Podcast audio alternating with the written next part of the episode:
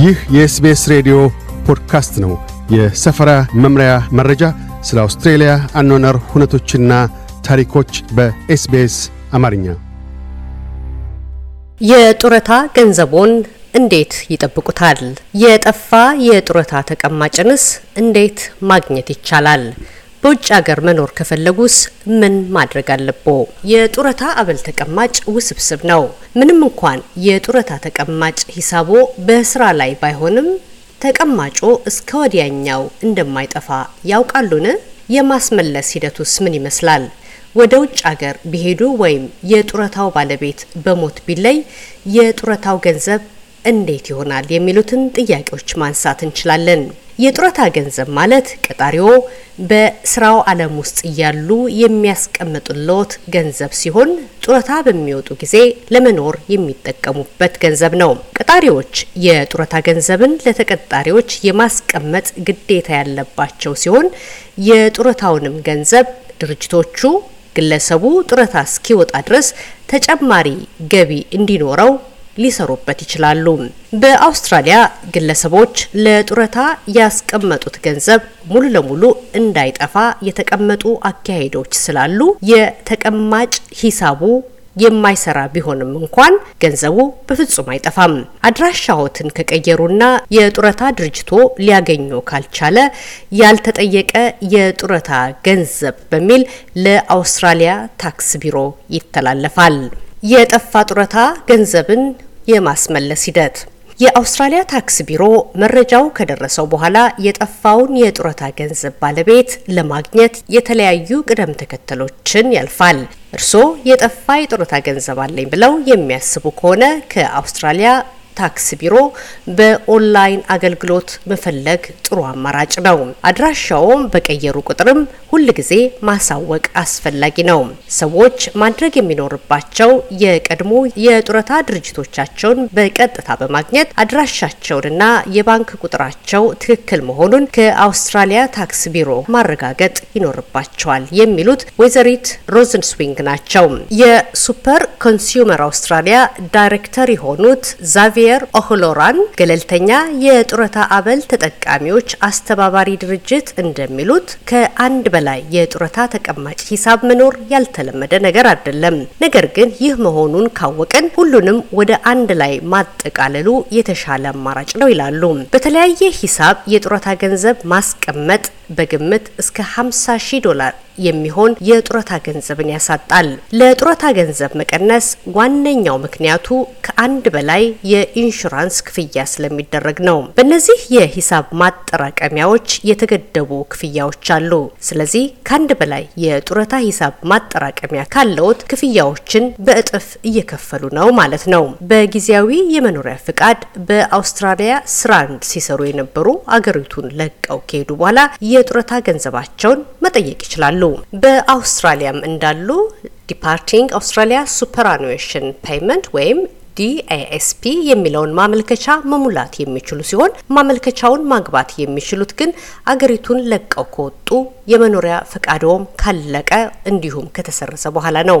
የመኖሪያ ፈቃዶ ካለቀና ከአውስትራሊያ ከወጡ በስድስት ወር ውስጥ ይህንን ካላደረጉ የጠፋ የጡረታ ገንዘብ ተብሎ ለአውስትራሊያ ታክስ ቢሮ ይተላለፋል ሲሉ ወይዘሪት ሮዝንስዊንግ ይናገራሉ።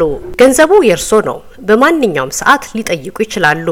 ነገር ግን እስከዚያው ድረስ የአውስትራሊያ ታክስ ቢሮ ይዞ ያቆየዋል። ቋሚ መኖሪያ ያላቸውና የአውስትራሊያ ዜጎች በውጭ ሀገር ለመኖር ቢፈልጉ የጡረታ ገንዘባቸውን የሚያገኙት በመደበኛው አሰራርና አካሄድ ብቻ ነው። ስለሆነም የጡረታ መቀበያ እድሜ ላይ መድረስ ግድ የሚል ሲሆን ሌሎች ተጨማሪ ቅድመ ሁኔታዎችንም ማሟላት ያስፈልጋቸዋል። ምንም እንኳን ከአውስትራሊያ ለቀው ቢሄዱም የጡረታ ገንዘቦን ቀድሞ ለማግኘት ውሱን ከሆኑ ምክንያቶች ባሻገር በፍጹም ማግኘት አይችሉም። ለምሳሌ ከፍተኛ የሆነ የገንዘብ ችግር ካጋጠሞ ወይም በሜዲኬር ሊሸፈን የማይችል የጤና ችግር ከገጠሞ ብቻ ሊፈቀድሎት ይችላል። በውጭ ሀገር የሚኖሩ ከሆነ የጡረታዎትን እንቅስቃሴ ይከታተሉ።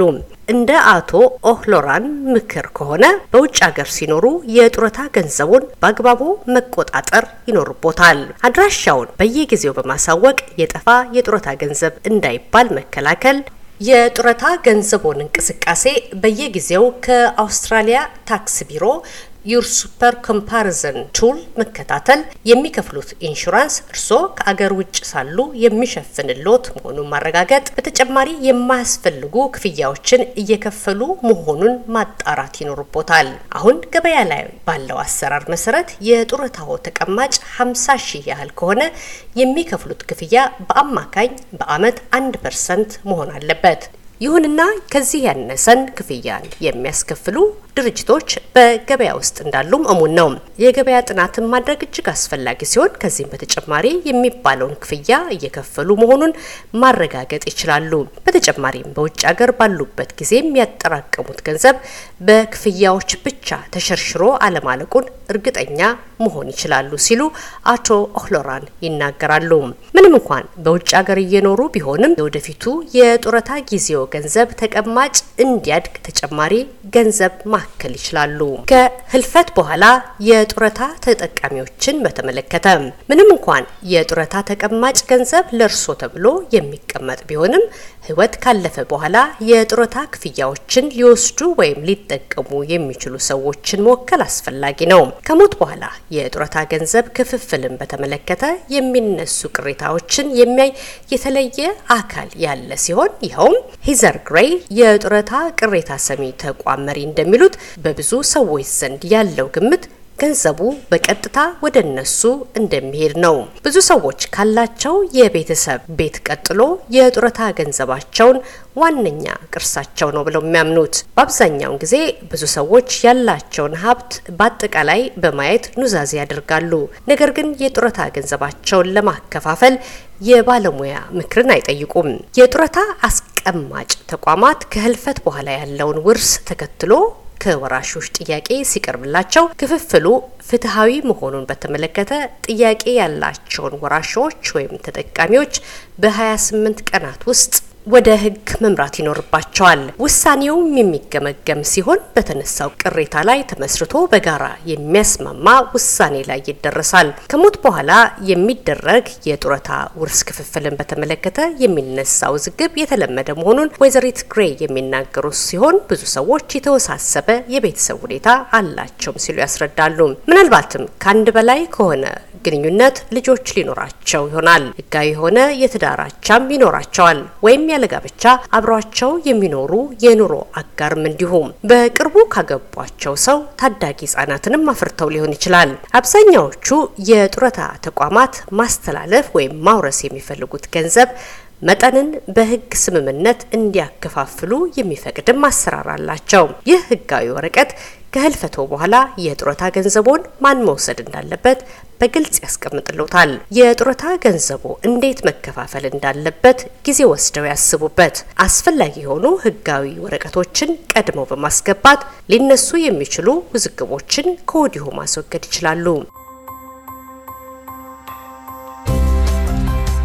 ይህ የ SBS ሬዲዮ ፖድካስት ነበር። ለተጨማሪ የሰፈራ መምሪያ ታሪኮች SBS dot com dot au Amharic ን ይጎብኙ።